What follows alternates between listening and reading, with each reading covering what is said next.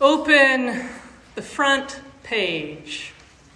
Turn on the news. Shoot, scroll through your news feed. And you will be confronted with realities as urgent and ancient as ever. Crises of people migrating towards a hoped-for new home, the governments clashing all around them. Illness surging, taking hold, claiming breath, even now as another mysterious variant emerges. Violence crashing in without warning.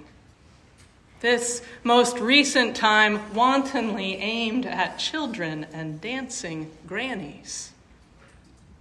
This last week or two of news lands with the other, the backdrop of so much land scorched here in California and storms that rage like we have not seen. The predictable natural courses of our climate gone wildly erratic. Sometimes it's hard to tell if I'm reading from the gospel or the headlines of the New York Times. We hear of a broken world, of broken lives, of unpo- apocalypse unfolding now. If we open our eyes even halfway, we see a fearful reality unfurling, the earth coming undone.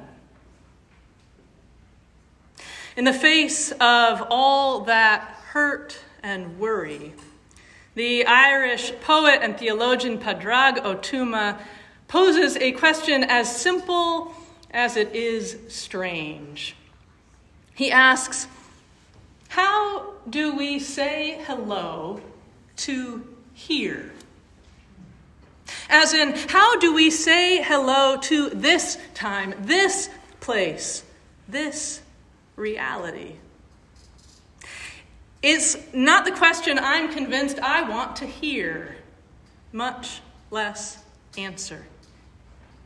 With it, Ó Tuama helps to uncover our inclination to just look away, to settle for a restless kind of denial and numb ourselves to whatever is out there in whatever way we can. It's all too much. And so we, we try to keep the fear and the pain at arm's length, even as it may overwhelm our days. What if, he asks, what if instead we see it for what it is and say hello? I want to acknowledge that this apocalyptic vision from today's gospel may not be what you were expecting or maybe hoping for on this first Sunday of Advent. And so if if you were ready for, say, the sweet sound of angels announcing again this mysterious and wonderful baby on the way, or or the excitement of Mary courageously saying yes, well, I'm sorry, and keep coming back. That will all come.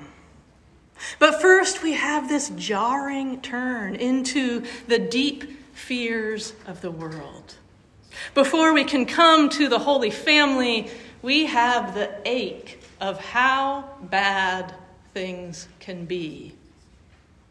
And perhaps just as distressing is the fact that we hear this bleak word from Jesus himself. We begin today at the end. We begin at the end. We start Advent listening to Jesus teach at the very end of his life. He's in the temple here, returned to Jerusalem just before the authorities march him off to his death. And in the middle of that communal turmoil and despair, Jesus points both to how life has unraveled and how it will unravel further. Ridiculously, this is the location of our hope. Hope is not elsewhere. Jesus, the Christ, is not elsewhere. In his birth, in his living and his death, in his continuing to join us now, he is here. Jesus is continually right in the middle of the mess. It's into the fear and angst and the awful muck that he steps, because it's what is. It's where the world is, where we are so much of the time. And that's where he arrives. It's here at his end and our beginning that he teaches us to look. Stand up. Raise your heads. What do you see, really? How do we say hello to here? It comes with words sometimes. And sometimes this saying hello is an action, a, a stance in the world. I want to tell you about a friend of mine, Adam. He and his wife have been dear friends of ours. We've we've known each other all through the disheveled years of having babies and small children. And I remember, uh, I remember the first time we went to their home, a, a little apartment up on the hill of Seminaries in Berkeley. I remember while I was still taking my shoes off, Adam asked if he could offer us each a glass of water. I was thankful, suddenly realizing how thirsty I was under the, the sticky weight of schlepping a baby and a toddler up the hill. And then the, uh, the next time we stepped into their home, the same thing. Only just inside the door, and Adam greeted us, "Hello, can I get you a glass of water?" It came chilled. The, uh, the pitcher had been in the fridge. He was ready for us. I soon realized that this was his way. And I would chuckle gratefully each time we arrived at how quickly I would have a cool glass of water in my hand. And it was delightful, if, if maybe not surprising, right? He was kind. We were friends. But uh, several years passed, and uh, our families were in sort of a, a house prayer group together. But it was not just a collection of close friends. It was this, this big mishmash of people, some of whom I, I didn't especially want to spend time with. Have you ever been in such a situation? There were some I'm not sure I would have invited into my living room, but it was Adam who was hosting in their home and not me. So I showed up and I watched and I learned.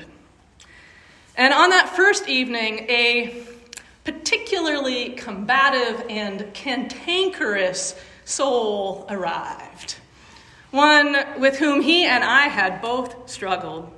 People people would quit groups and skip gatherings just to avoid her meanness, and here she was. I watched as Adam greeted her. "Welcome," he said right away. "Can I get you a glass of water?" It was simple and sincere and beautiful.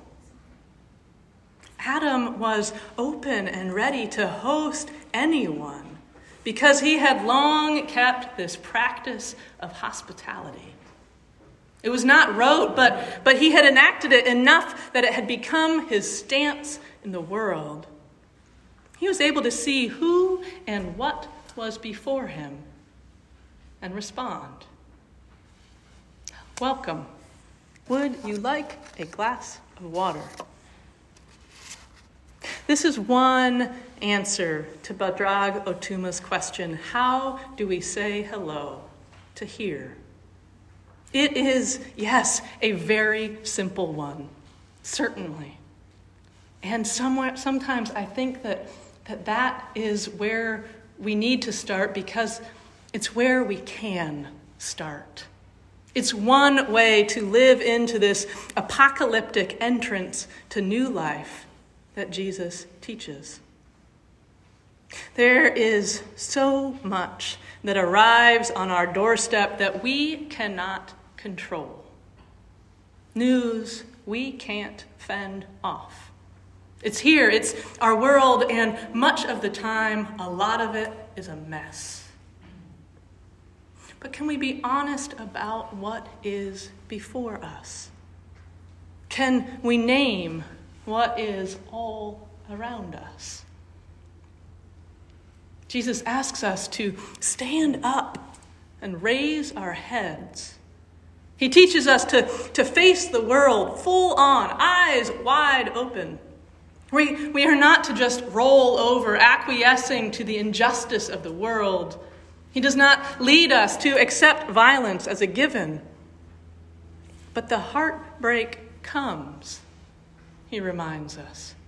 The world groans, the earth shakes, and lives come undone.